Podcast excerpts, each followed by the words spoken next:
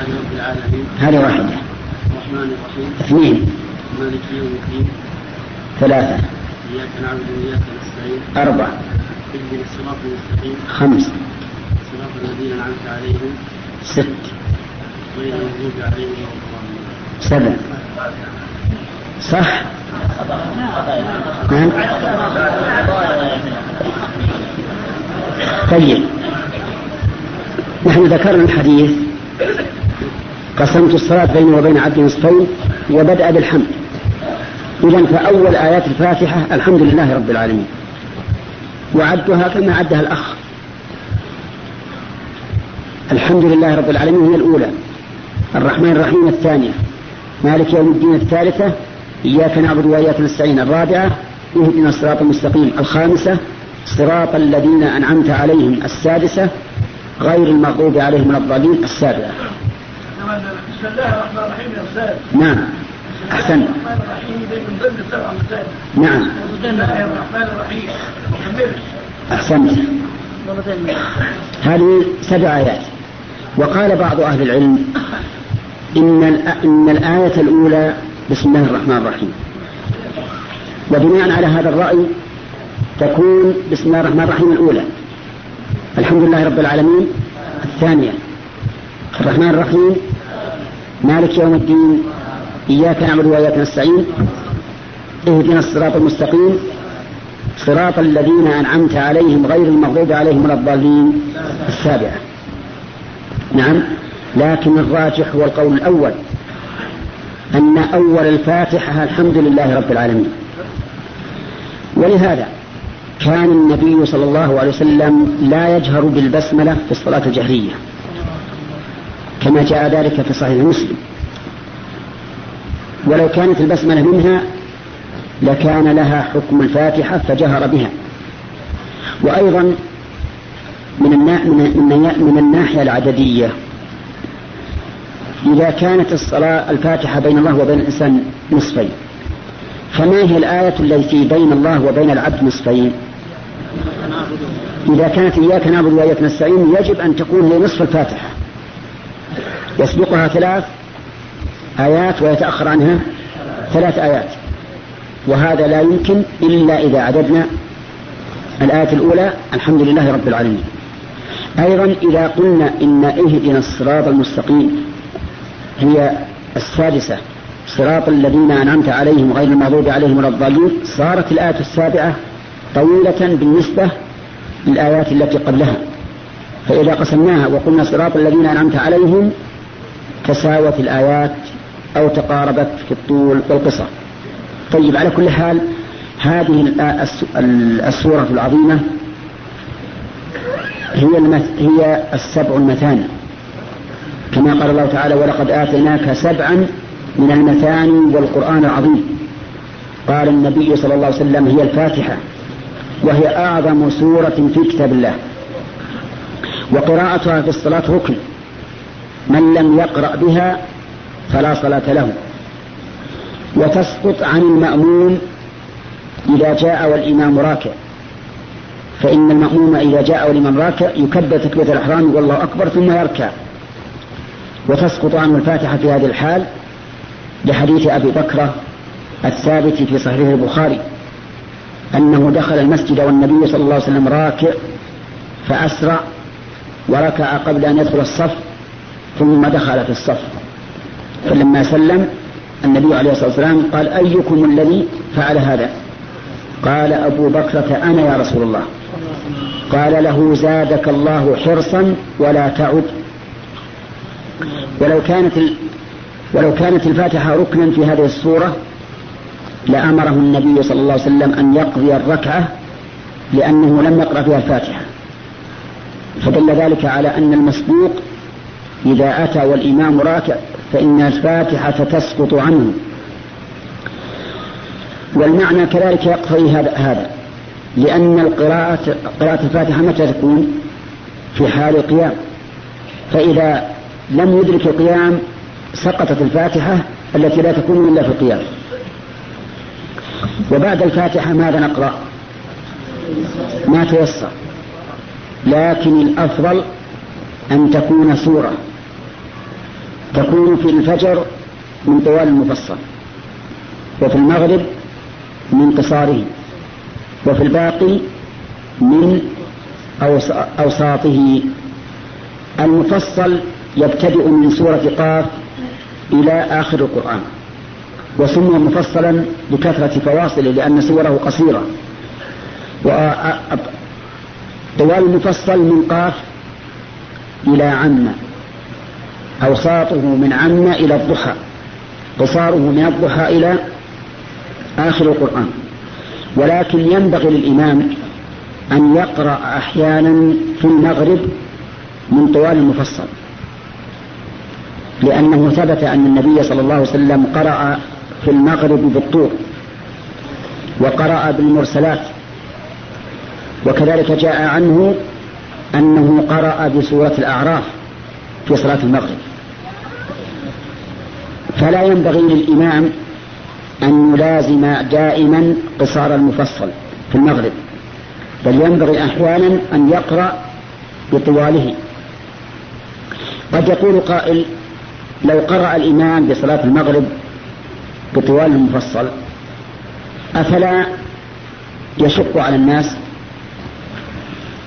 فما الجواب؟ الجواب يشق على بعض ولا يشق على آخرين. يشق على الشيخ الكبير وعلى المريض وعلى العاجز وما أشبه ذلك. ولكن هذه المشقة لا لا تؤثر. لأن الذي قال صل... لأن الذي قال لمعاذ بن جبل لا تطول على الناس هو الذي كان يقرأ بسورة الطور وسورة المرسلات. وهذا يدل على أن المراد بالطول الذي نهى عنه الرسول عليه الصلاة والسلام الإمام هو الطول الذي يتجاوز السنة. وأما الطول الموافق للسنة فهذا سنة ولا ينبغي للمأموم أن يتبرم منه إذا قرأه الإمام بل ينبغي أن يشكر الإمام على ذلك وأن يدعو له بدوام التوفيق. طيب وبعد القراءة يكبر للركوع فيقول الله أكبر. ويرفع يديه كما رفعهما عند تكبيرة الإحرام إلى فروع أذنيه أو إلى منكبيه ثم يضع يديه على ركبتيه مفرجتي الأصابع ويجعل ظهره مساويا لرأسه ويقول سبحان ربي العظيم. ويقول ما ورد عن النبي صلى الله عليه وسلم في ذلك مثل سبحانك اللهم ربنا وبحمدك اللهم اغفر لي سبوح قدوس رب الملائكة والروح. ثم يرفع رأسه قائلا سمع الله لمن حمده ويرفع يديه كذلك إلى حذو منكبيه أو, أو إلى فروع أذنيه. ويقول بعد أن يستتم قائما ربنا ولك الحمد. أو يقول ربنا لك الحمد. أو يقول اللهم ربنا لك الحمد أو يقول اللهم ربنا ولك الحمد. فهذه أربع صفات. من يعدها لنا؟ تفضل.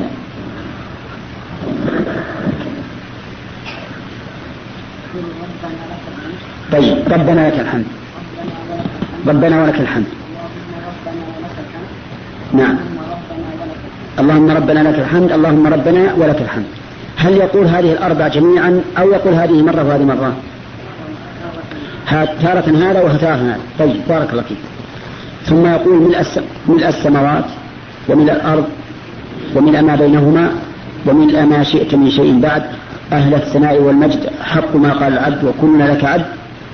اللهم لا مانع لما أعطيت ولا معطي لما منعت ولا ينفع ذا الجد منك الجد. أو غير ذلك مما ورد عن الرسول صلى الله عليه وسلم في هذا الموقف. ويجعل يده اليمنى على ذراعه اليسرى على صدره كما جعلها عليها قبل الركوع. ودليل ذلك ما رواه البخاري عن سهل بن سعد رضي الله عنه. قال كان الناس يؤمرون أن يضع الرجل يده اليمنى على ذراعه اليسرى في الصلاة.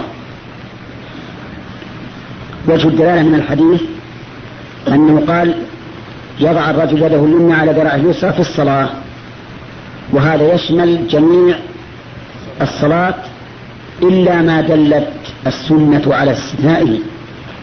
فلننظر الآن. الركوع مستثنى. لماذا؟ لأن اليدين على الركبتين والسجود مستثنى. لأن آه، اليدين على الأرض والجلوس مستثنى لأن اليدين على الفخذين. يبقى القيام الذي قبل الركوع والذي بعده داخل داخل داخلا في العموم. داخلا في العموم. ثم بعد أن يحمد يحمد الله عز وجل بما ورد يسجد. ويكون السجود على الأعضاء السبعة الجبهة والأنف وهذان عضو واحد والكفين والركبتين وأطراف القدمين ويكبر عند سجوده في حال هويه إلى السجود ولكن على أي شيء يسجد؟ أيبدأ بالقدمين أو بالكفين أم بالركبتين؟ الصحيح أنه يبدأ بالركبتين. نستمر إن شاء الله تعالى في الدرس. يقول يسجد على الأعضاء السبعة وعددناها ويقدم في السجود ركبتيه على القول الراجح. لأن النبي صلى الله عليه وسلم نهى أن يبرك الرجل في سجوده كما يبرك البعير. والبعير إذا برك يقدم يديه كما يعرفه كل من شاهد البعير. وانتبهوا أن الحديث لم يكن فيه فلا يبرك على ما يبرك عليه البعير. لو كان لفظ الحديث هكذا لقلنا لا تقدم ركبتيك لأنك إذا قدمت ركبتيك بركت على ما يبرك عليه البعير. ولكن الحديث لا يبرك كما يبرك البعير. فالنهي عن الكيفية لا عن العضو الذي تسجد عليه. وهذا فرق بين وواضح وعلى هذا فيكون قوله في آخر الحديث وليضع يديه قبل ركبتيه مقلوبا وصوابه وليضع ركبتيه قبل يديه هكذا قرره ابن القيم في زاد المعاد. وقلت ذلك اعترادا بما قال لا استدلالا بما قال. وذلك لأن أهل العلم لا يستدل بكلامهم وإنما يعترض به. ولهذا يقولون كلام العالم يستدل له ولا يستدل به. يعني إذا قال العالم قولا فقل له ما دليلك؟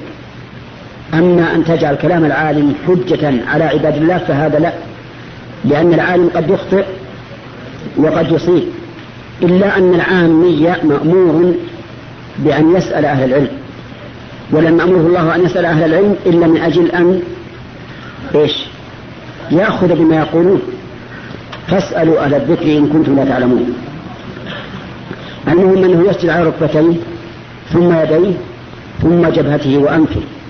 وفي حال السجود نبحث عن الجبهة والأنف. هل يباشران الأرض؟ أو ترفع الجبهة أو يرفع الأنف. يباشران الأرض. وتمكن جبهتك من الأرض. لقول أنس بن مالك رضي الله عنه كنا نصلي مع النبي صلى الله عليه وسلم في شدة الحر فإذا لم يستطع أحدنا أن يمكن جبهته من الأرض بسط ثوبه فسجد عليه. وهذا يدل على أن الإنسان إذا سجد يمكن جبهته. ما بيخليها يلا تمس الأرض. كما يفعل بعض الناس. يسجد ويخلي الجبهة يلا تمس الأرض. ولكن يمكنها. طيب اليدان كيف وضعهما في حال السجود؟ نعم مبسوطتان ومضموما مضمومة أصابعها بعضها إلى بعض. مستقبلا بها القبلة. ساجدا بين كفيه يعني يجعل الكفين محاذيين للجبهة. وإن شاء أخرهما ليكونا محاذيين للمنكبين. فإذا اليدان لهما كم مكانا؟ نعم لهما مكانا. إما أن يكون محاذيين للجبهة والأنف ويكون السجود بينهما وإما أن يكون متأخرين على حذو المنكبين. بالنسبة للذراع والعضد كيف يكون؟ الذراع يكون قائما يوقف ذراعيه لأن الرسول صلى الله عليه وسلم نهى أن يبسط الرجل ذراعيه انبساط الكلب. والعضدان يكونان متباعدين عن الجنبين يفتحهما هكذا. إلا إذا كان في الصف في الصلاة فإنه لا يفعل ذلك لأنه لو فعل هذا لضيق على جاره وآذاه. ولا ينبغي أن يفعل مؤذيا من أجل سنة. بالنسبة للركبتين هل يضم بعضهما إلى بعض؟ الجواب لا. السنة فيما أعلم لم ترد بضم بعضهما إلى بعض ولا فتحهما. إذا فليجعلهما على طبيعتهما. بالنسبة للقدمين يضم بعضهما إلى بعض. يعني يلصق الرجل بالرجل وهو ساجد. لأن ذلك ثبت عن النبي صلى الله عليه وسلم في صحيح ابن خزيمة ولأنه هو ظاهر ما رواه ما روي في الصحيح من حديث عائشة حين فقدت النبي صلى الله عليه وسلم فالتمسته فوضعت يدها على قدميه منصوبتين وهو يصلي. واليد الواحدة لا لا تقع على الرجلين وهما متفرقتان. إذا يضم يده رجله اليمنى إلى اليسرى وهو ساجد. بالنسبة للظهر كيف يكون؟ الظهر يكون مرفوعا لا ممدودا. ولهذا يغلط بعض الناس الذين إذا سجدوا امتدوا فإن هذا ليس من السنة بل هذا من البدعة. لأنهم يفعلون ذلك تعبدا لله والسنة لم ترد به. السنة أن ترفع ظهرك وأن تجافيه عن فخذيك لا أن تمتد. وهناك فرق بين الامتداد وبين رفع الظهر. والسنة لم ترد بكون الإنسان في السجود يمد ظهره وإنما وردت بكونه يمد ظهره في حال الركوع. وبعد ذلك يقول سبحان ربي الأعلى. سبحانك اللهم ربنا وبحمدك اللهم اغفر لي. سبوح قدوس رب الملائكة والروح. أو غير ذلك مما ورد وينبغي في السجود أن يكثر من الدعاء. وأما في الركوع فيكثر من من التعظيم. لقول رسول الله صلى الله عليه وسلم أما الركوع فعظموا فيه الرب وأما السجود فأكثروا من الدعاء. فقمن أن يستجاب لكم. ثم يرفع من السجود ليجلس بين السجدتين. وهذا الجلوس يكون فيه الإنسان مفترشا.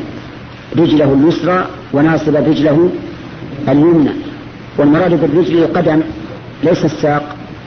الساق والفخذ ممدودتان لكن القدم منصوب. بالنسبة لليمنى ومفروش بالنسبة لليسرى. ويضع يديه على فخذيه.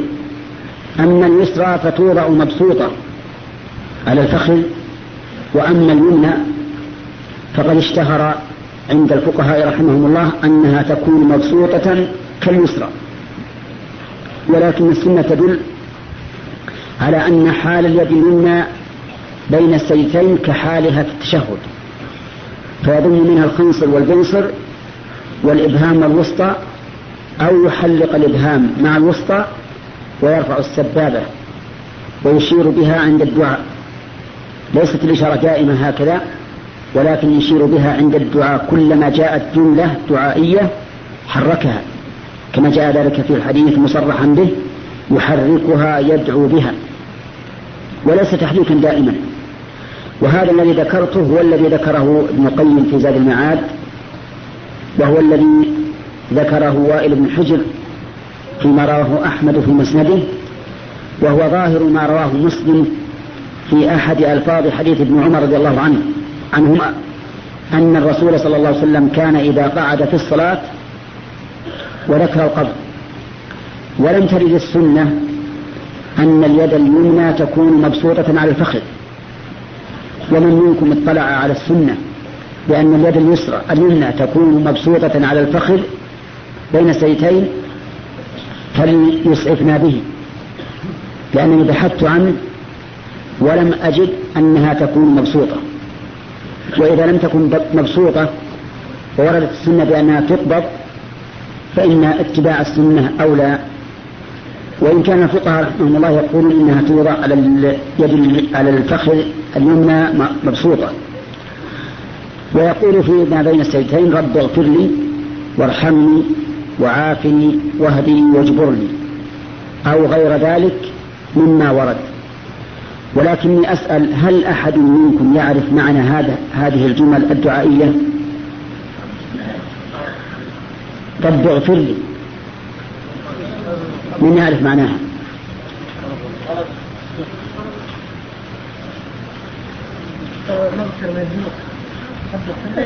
أي اغفر لي ذنوبي. وش معنى اغفر لي؟ واسترها أيضا. طيب استر يعني المغفرة تتضمن طلب شيئين. الستر والتجاوز. الستر والتجاوز لأنها مأخوذة من المغفر. والمغفر هو الذي يلبسه الإنسان في القتال على رأسه يتقي به السهام وهذا المغفر يحصل به إيش؟ الستر والثاني الوقاية إذا رب اغفر لي يعني أستر علي ذنوبي حتى لا يطلع عليها أحد سواك. لأن الإنسان لا يحب أن يطلع الناس على ما فعله من المعاصي. وأيضا تجاوز عني فلا تعاقبني عليها. أما قولك ارحمني فمعناه قدر لي الرحمة التي بها حصول المطلوب وزوال المرهوب. عافني من أي شيء؟ ها؟ من المرض الحسي أو المرض الحسي والمعنوي؟ ها؟ الحسي والمعنوي. الحسي هو مرض البدن والمعنوي مرض القلب نسأل الله السلامة من الأمرين. يعني عافني من مرض القلب ومرض البدن. الرحمن الرحيم. نقتصر على ما قدمناه من صفة الصلاة وإن تيسر لنا الليلة القادمة إن شاء الله نكمل بقية صفة الصلاة. أما الآن فنبدأ بالأسئلة. نعم.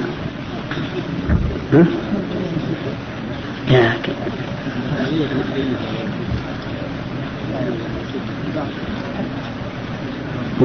أنت تسأل؟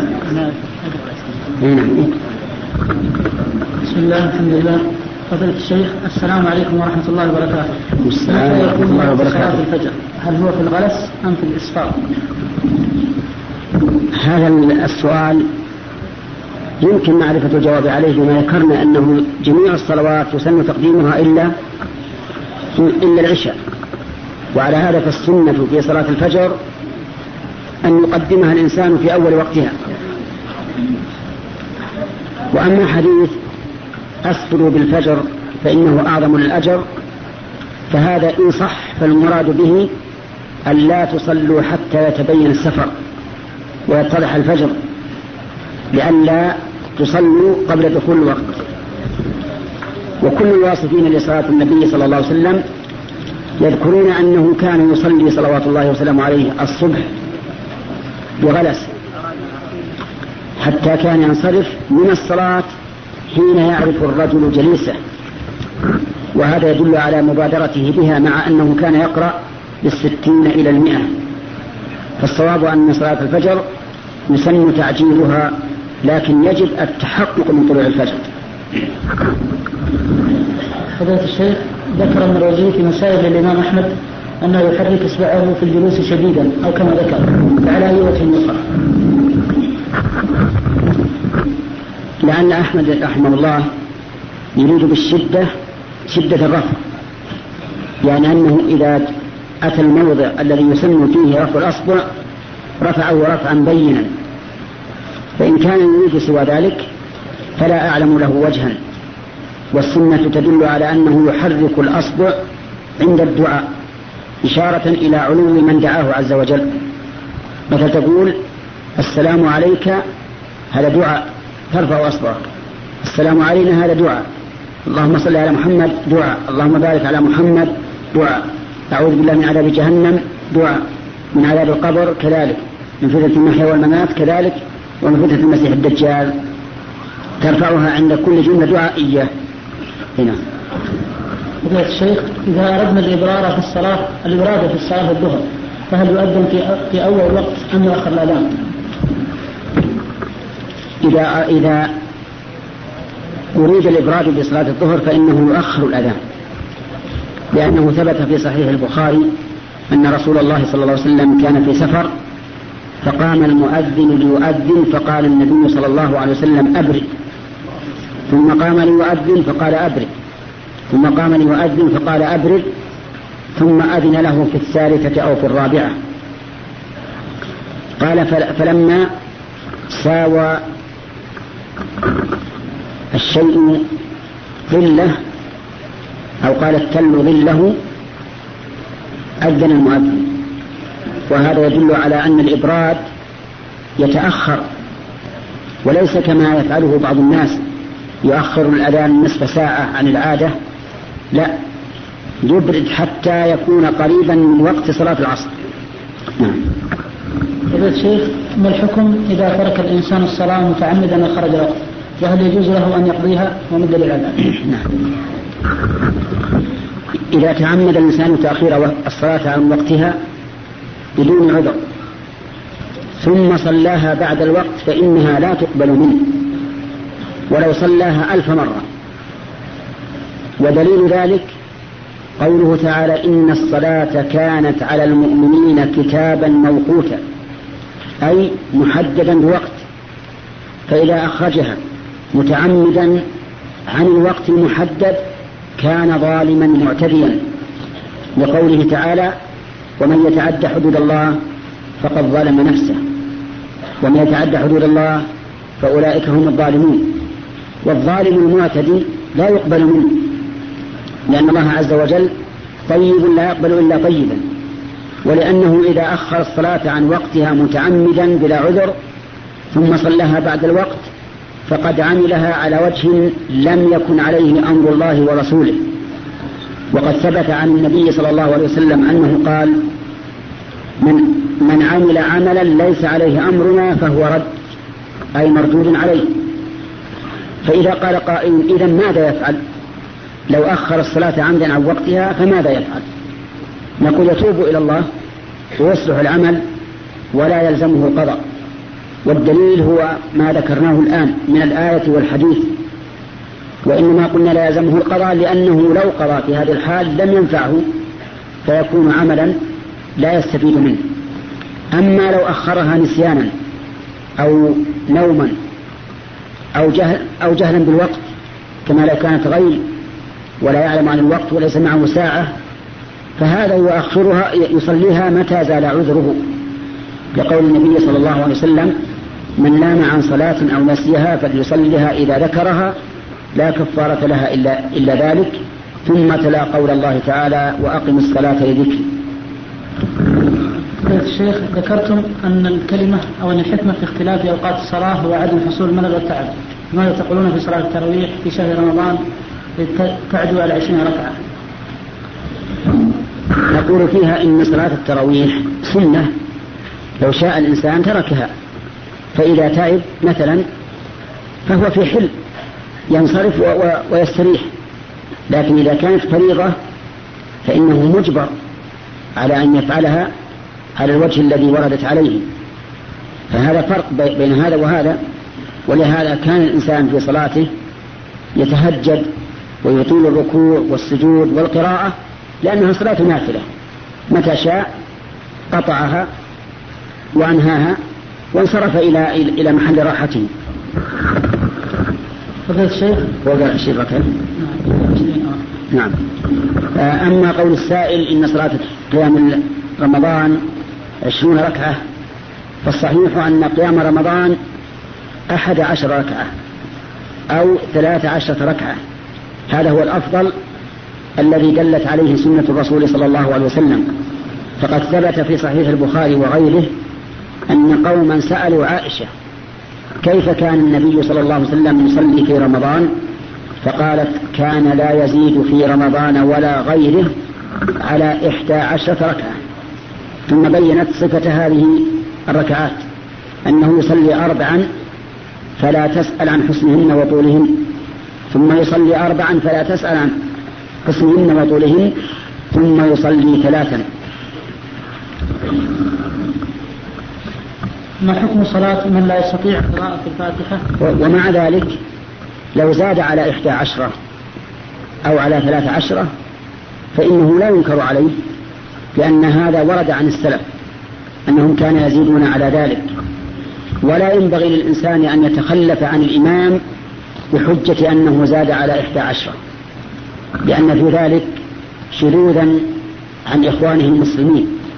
وهم لم يفعلوا محرما حتى يقول أنا لا أوافقهم عليه وإنما فعلوا أمرا فعله السلف رحمهم الله ورضي عنهم فمنهم من يزيد على 23 ومنهم من يقتصر عليها ومنهم من ينقص عنها ومنهم من لا يزيد على 11 ركعة.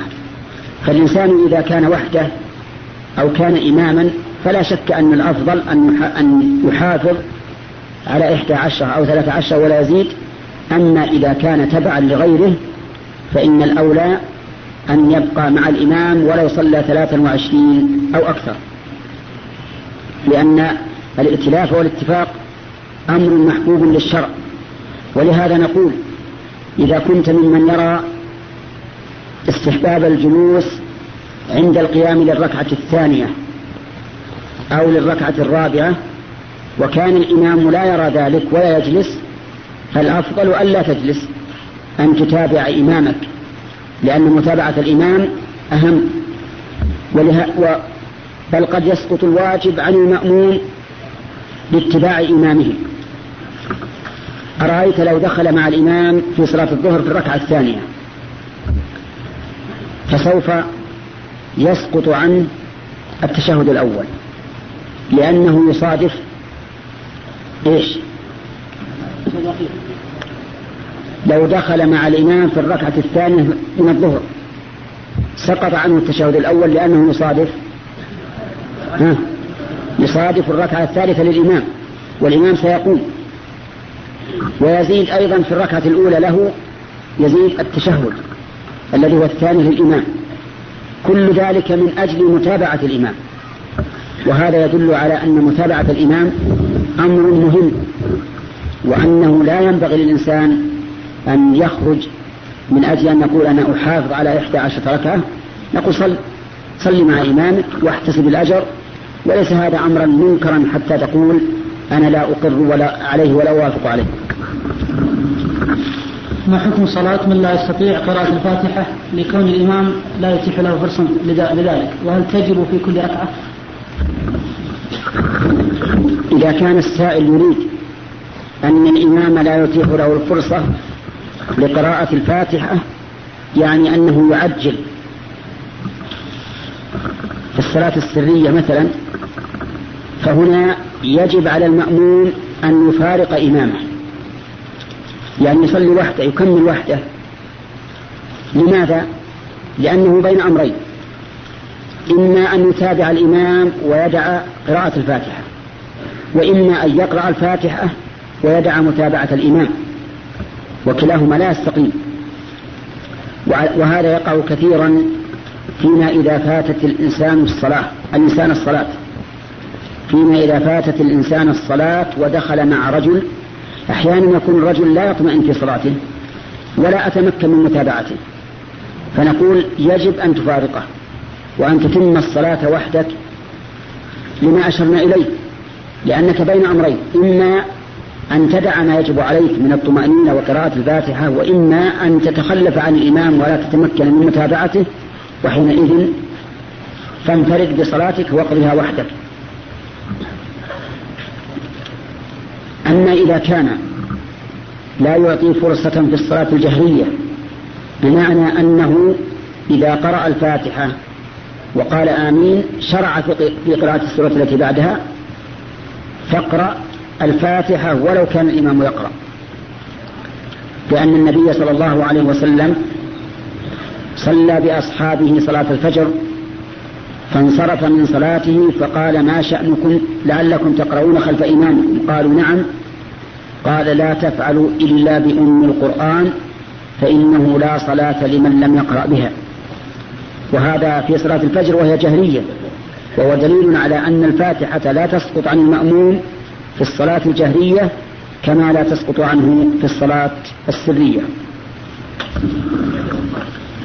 فضيلة الشيخ سبق وقلتم أن الدعاء ورفع اليدين بعد الصلاة بدعة. وهناك أن الدعاء بعد الفريضة لا يرد. مع رجاء فضيلتكم ذكر آه، أوقات الدعاء وأشهر أوقات الدعاء. نعم. آه نحن نقول إن الدعاء بعد الصلاة الفريضة أو النافلة غير مشروع. والأفضل أن يكون دعاؤك قبل السلام. وذكرنا دليل ذلك فيما سبق. ولكن يقول السائل إنه ورد أن الدعاء بعد الصلاة لا يرد. ولم يرد هذا عن النبي عليه الصلاة والسلام. إنما روي عن الرسول عليه الصلاة والسلام أنه سئل أي الدعاء أسمع. قال جوف الليل وأدبار الصلوات المكتوبة. أدبار الصلوات المكتوبة ما هي؟ هل هي التي بعدها أو هي آخر الصلاة؟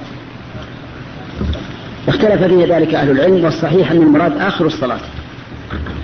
ودليل ذلك حديث ابن مسعود أن رسول الله صلى الله عليه وسلم لما ذكر التشهد قال ثم ليتخير من الدعاء ما شاء.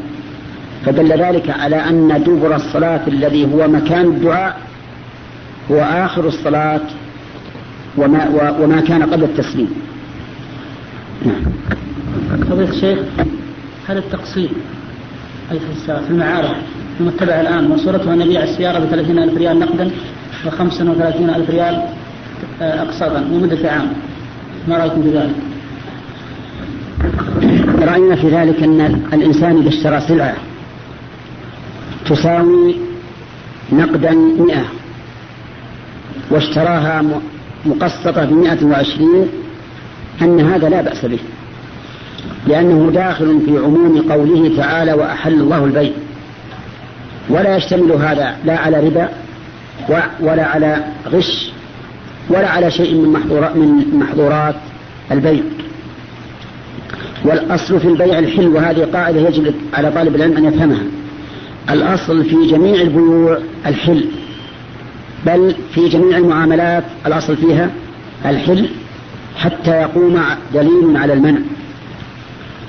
وقد أنشدنا بيتا فيما سبق حول هذا الموضوع وهو والأصل في الأشياء حل وامنع عبادة إلا بإذن الشارع. هذه قاعدة في العبادات وغيرها. الأصل في الأشياء حل وامنع عبادة, عبادة إلا بإذن الشارع. إذا فالأصل في العبادات إيش؟ المنع. الأصل في العبادات المنع إلا بإذن الشارع. والأصل في غير العبادات الحل إلا بدليل على المنع الشارع والأصل في الأشياء حل وامنعي هذا الشرط الأول. عبادة إلا بإذن الشارع. نعم. طيب إذن البيوع الأصل فيها الحل حتى يقوم دليل على المانع ولكن يجب أن نعلم أن بيع التقسيط إنما يجوز إذا كانت السلعة عند البائع. قد ملكها من قبل. مثل هذا صاحب معرض يأتيه الناس يشترون السيارات نقدا ومنهم من يشتري نسيئة أي مقسطا. فهذا لا بأس به. فيبيع على الذي يشتري نقدا بثلاثين وعلى الآخر بخمسة وثلاثين. نعم. أرجو أن تشرح لنا آداب اتباع الجنائز من أول خروجها من مكان الصلاة عليها إلى نهاية خروج الناس من المقبرة لأننا نشاهد بعض الناس يتصرفون تصرفات لا ندري. هل هي جائزة شرعا أم لا؟ ومنها بعض الأشخاص يقولون في الطريق إلى مقبرة وحدوه بصوت مرتفع. يمدون بها